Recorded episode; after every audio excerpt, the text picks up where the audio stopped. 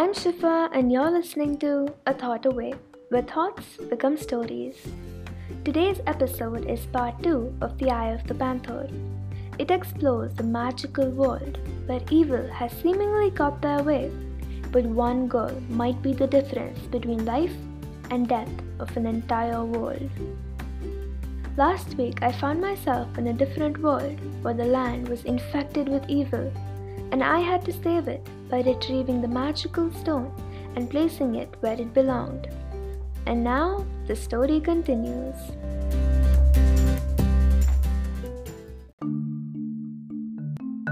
I followed the map's routes. It wasn't too difficult because there were only trees of different kinds as landmarks. Yari had warned me against plucking any of the sacred fruit, for I would suffer a terrible fate if I performed the outrageous deed. I saw birds too that looked like the ones on Earth, except these had a glowing aura around them, and when they flew through the air, they looked like specks of color against the bright blue sky. At one point, I was unsure about which path to take next because the forest split two ways. One looked similar to the path I'd been journeying through, but the other, that one, looked like it had never been walked through before. The branches hung low, very little light penetrated through the thick tree tops, and there wasn't even a path to walk on. But the map seemed to want me to go in that direction, so I braced myself and stepped into the great unknown. I tried to make way for myself by ducking under branches and stepping over shrubs, and generally trying not to get my skin scratched and clothes torn. I already had a couple bleeding scratches, and I had a gut feeling that the orange goo was actually a healing substance, so I applied some over my cuts, and sure enough, they started closing up.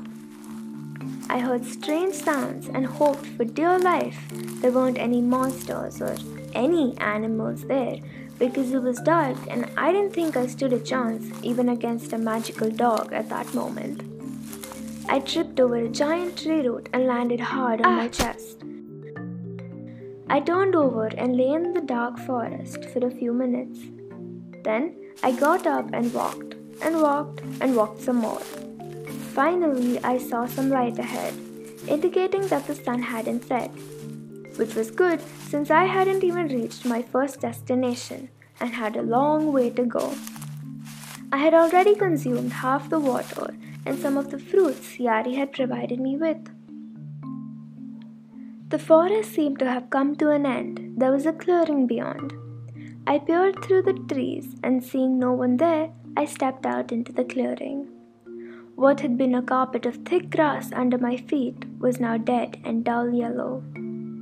I saw the giant panther statue, and my breath caught in my chest. Honestly, it was kind of hard to miss. The black marble statue was some 15 feet tall, and I had to get to the very top. The statue was magnificent. It wasn't adorned with priceless gems or made of expensive metal.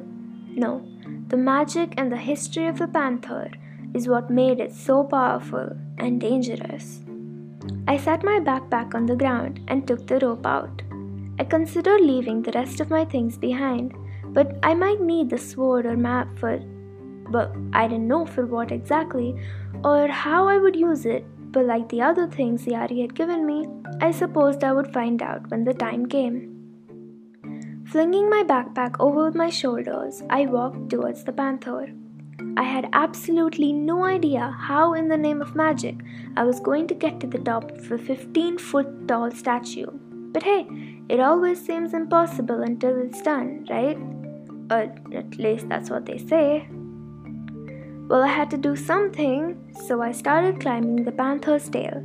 It was sort of wrapped around the hind legs, and soon enough, I was scrambling up the steep back of the panther.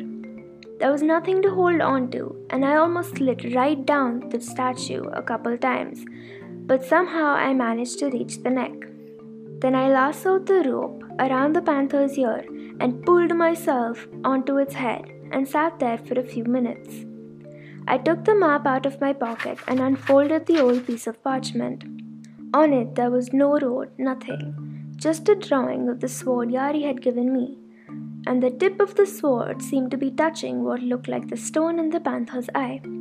Oh, good! I just needed to balance 15 feet of the ground on the panther's nose with the sword in my hand.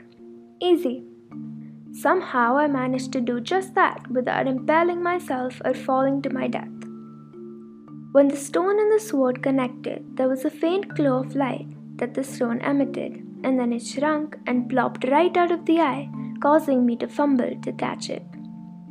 Then suddenly, something lifted me off, and I was floating to the ground, where I found an angry mob of fairies waiting for me. I didn't think, I just ran. But the nearest fairy caught hold of the sword that, strangely enough, was now sheathed. Then she let go, and they all exchanged a frightened look and glared at me, but didn't come any closer. I followed the map's instructions, taking what seemed to be a shortcut to the sacred place of magic. It was a cave, an eerie place. It seemed to give off a strange glow like many other things from this world. Inside the cave, there was a holder sort of structure cut in the middle of a stone slab. I removed my bag and set it on the cold floor. Then I placed the stone in the holder, and voila! The stone emitted another blinding flash of light, and then the world started spinning, and I found myself lying in the dusty attic. And once again, the faithful painting was with me and I found a note at the back that was in English. Yari thanked me on behalf of everyone else, and there was a bracelet there too. It was simple fiber twisted into an oval, but precious to me all the same. I smiled, and all I had wanted to do was to check out the things in the attic, and I ended up saving a magical world. Who'd have thought?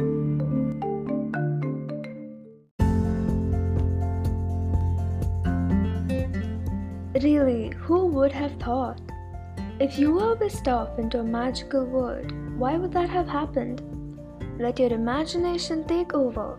You never know, your next story might only be a thought away. I'll be back next week.